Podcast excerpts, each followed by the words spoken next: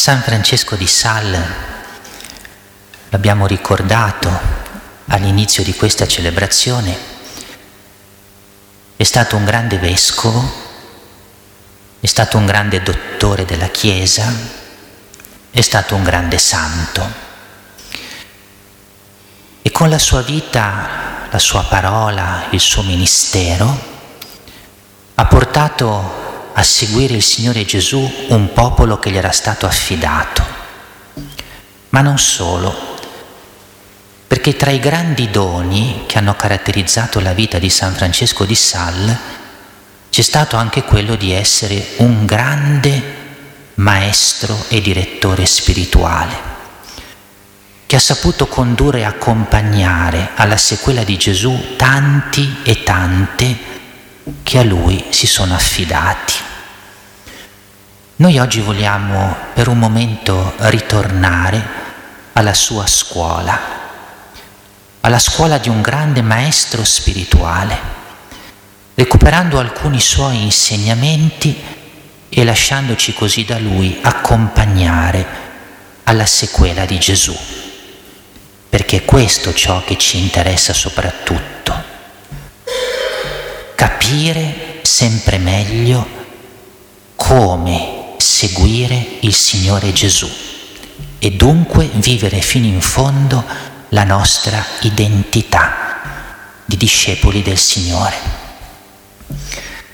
San Francesco di Sales ha scritto, tra le altre cose, che la differenza che passa tra il Vangelo e la vita dei santi è più o meno la differenza che passa tra una musica scritta e una musica cantata. È un'immagine molto bella che riesce a rendere questa idea. La vita del santo è un Vangelo vissuto. La vita del santo è una vita nella quale si ascolta la bellezza del Vangelo, si contempla lo splendore del Vangelo, si tocca con mano un Vangelo vivente. Ma a questa parola che San Francesco di Sales ci ha lasciato in dono, bisogna aggiungerne anche un'altra. Ed è una parola che in realtà non diceva lui, ma dicevano gli altri di lui, ovvero che tutto ciò che egli diceva, lo diceva perché lo viveva. E allora noi oggi, rimanendo in ascolto di alcuni suoi insegnamenti, rimaniamo non soltanto in ascolto di alcune parole che egli ci ha lasciato in dono, ma in queste parole noi anche contempliamo una vita, la sua, che è stata pienamente corrispondente alle parole che ha scritto e proclamato. Allora ricordando alcune delle sue parole, noi ascoltiamo la sua voce, ma anche contempliamo la sua vita. Vogliamo oggi ricordarne cinque. La prima di queste parole dice San Francesco di Sales, fate in modo che il vostro Salvatore divenga il cuore del vostro cuore. È una parola bellissima che soprattutto ha la capacità di comunicarci che la vita della fede e la vita cristiana è una questione di cuore, cioè è una questione di amore aderire al Signore non significa aderire ad un ideale astratto pur bello, non significa aderire semplicemente ad una modalità di comportamento e ad un codice morale, non significa neppure semplicemente fare propria una dottrina. Tutto questo è importante, ma è conseguente è conseguente a che cosa? È conseguente ad un incontro e ad un incontro d'amore. È conseguente a un cuore a cuore che ciascuno di noi vive con il Signore della sua vita, è conseguente, possiamo dirlo, ad un innamoramento che caratterizza dall'inizio alla fine la vita della fede.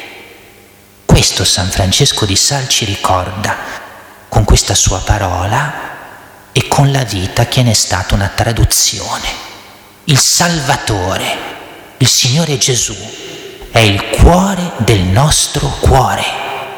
Solo così la nostra fede è una fede realmente viva Solo così la nostra identità cristiana è una identità vera, quando il nostro Salvatore è il cuore del nostro cuore.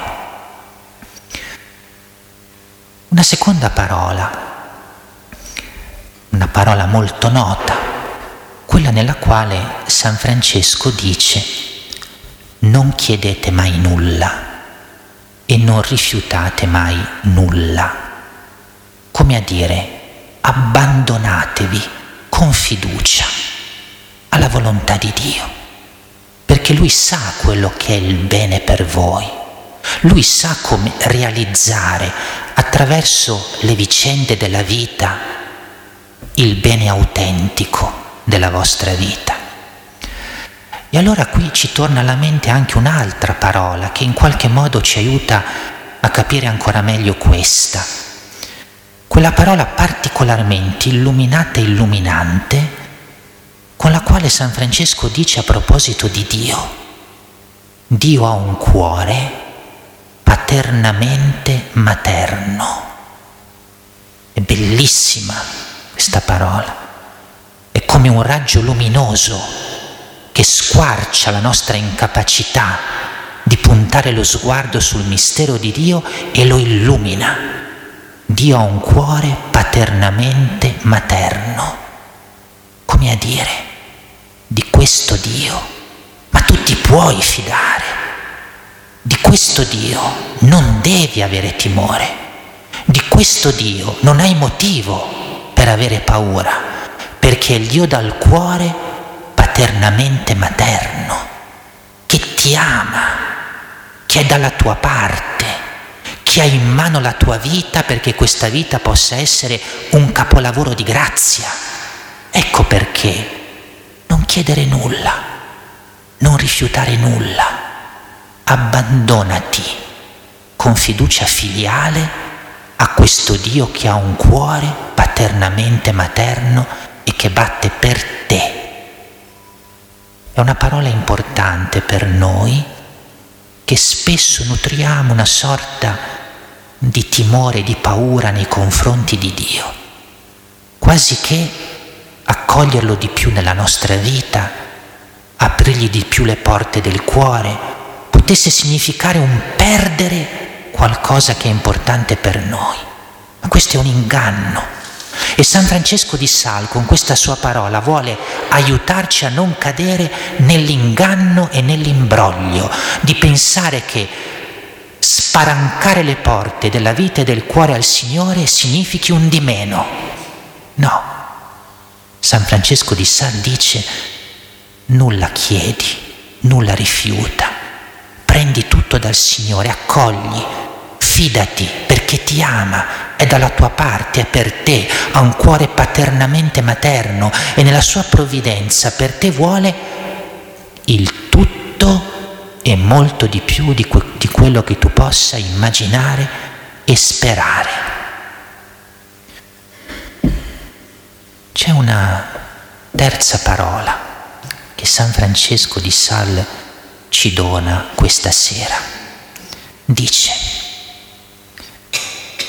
attraverso la preghiera tu imparerai a far bene quello che quotidianamente sei chiamato a compiere e a fare. Qui San Francesco ci ricorda due cose importantissime, che ciò che siamo chiamati a fare riguarda il quotidiano, la nostra quotidianità, la ferialità della vita. E ci ricorda dunque che la santità è un fatto di quotidianità, ma vissuta in un modo straordinario, nel Signore, con il Signore e per il Signore. Ma questo come lo si può realizzare? Nella misura della intensità della nostra preghiera, cioè del nostro dialogo col Signore, del nostro ritrovarci con Lui a tu per tu, della nostra familiarità e intimità con la Sua parola e con la Sua vita pregate per imparare a fare bene ciò che siete chiamati a fare ogni giorno. Dunque pregate intensamente perché ciò che caratterizza la quotidianità del, no- del vostro vivere possa essere una quotidianità santa, vissuta nel Signore.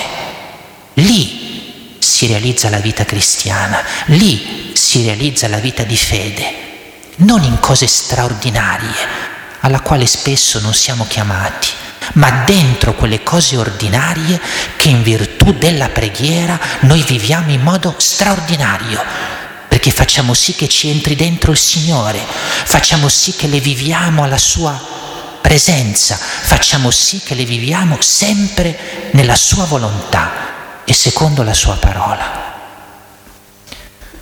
Una quarta parola che ci lascia ancora San Francesco dice, tutto ciò che non è per l'eternità non è altro che vanità. Probabilmente questa parola nel cammino della vita, via via che gli anni passano, la si capisce di più in tutta la sua profonda saggezza. Perché il passare degli anni, il passare dell'età ci rende capaci di cogliere realmente la vanità di tante cose alle quali magari in età più giovanile davamo tanta importanza e ritenevamo essenziali. San Francesco di Sal ci aiuta in ogni tempo della vita a ricordare che ciò che non è per l'eternità, che non rimane per l'eternità, che non entra nell'eternità, non è altro che vanità, perché oggi c'è, domani non c'è, inesorabilmente passa e non ci accompagnerà al di là del cammino di questa vita. Come sarebbe importante se questa parola di San Francesco, certo come le altre, rimanesse nel nostro cuore come compagna di viaggio per essere saggi e non confondere le vanità con ciò che invece vale davvero ed è per l'eternità. Infine, la quinta parola, dice San Francesco, la nostra miseria è il trono della misericordia di Dio.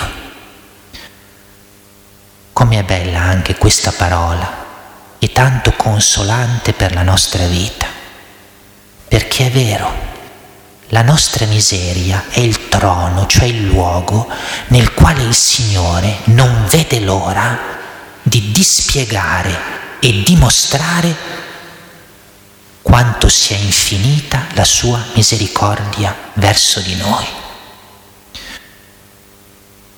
Noi tante volte siamo portati a nascondere la nostra miseria, ad averne paura a non affidarla nella confessione delle nostre colpe, a non metterla nel cuore di Dio.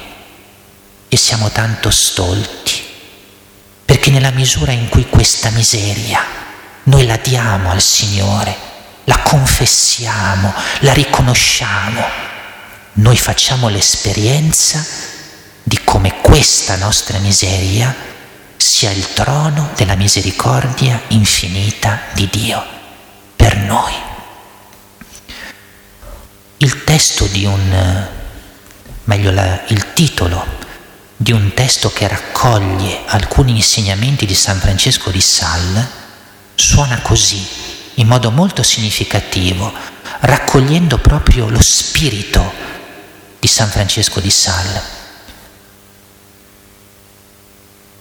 l'arte di trarre profitto dai propri peccati. San Francesco di Sales è stato un grande maestro nell'insegnare a trarre profitto anche dai propri peccati. E come si trae profitto dai propri peccati? Riconoscendoli umilmente e domandando perdono con sincerità perché in quel momento la misericordia di Dio tocca il nostro cuore, ci rinnova e ci dona una grazia capace di farci correre nel cammino della vita. Nella bontà, nella provvidenza, nell'amore di Dio, anche il peccato viene assunto come un'occasione per noi di grazia, perché sperimentiamo il perdono di Dio, l'amore di Dio e crediamo ancora di più a quanto Egli sia buono e sia tutto per noi. Non dimentichiamo dunque anche questa parola di San Francesco. Sono cinque parole, lo dicevamo all'inizio, che traducono alcuni insegnamenti importanti di San Francesco di Sal, ma che anche ci mettono davanti l'esempio della sua vita perché lui queste parole le ha vissute. Noi oggi rimaniamo in ascolto di queste parole col desiderio anche attraverso queste parole di rivedere, ricontemplare la bellezza della sua vita santa. E per far riferimento alla pagina del Vangelo che abbiamo ascoltato, c'è una preghiera che sale al Signore per l'intercessione proprio di San Francesco di Sales ed è che possiamo essere, come è stato lui, sale della terra e luce del mondo. Come San Francesco di Sale è stato sale della terra, luce del mondo, vivendo una vita così bella di santità grande, perché per lui nulla è stato meglio di Gesù.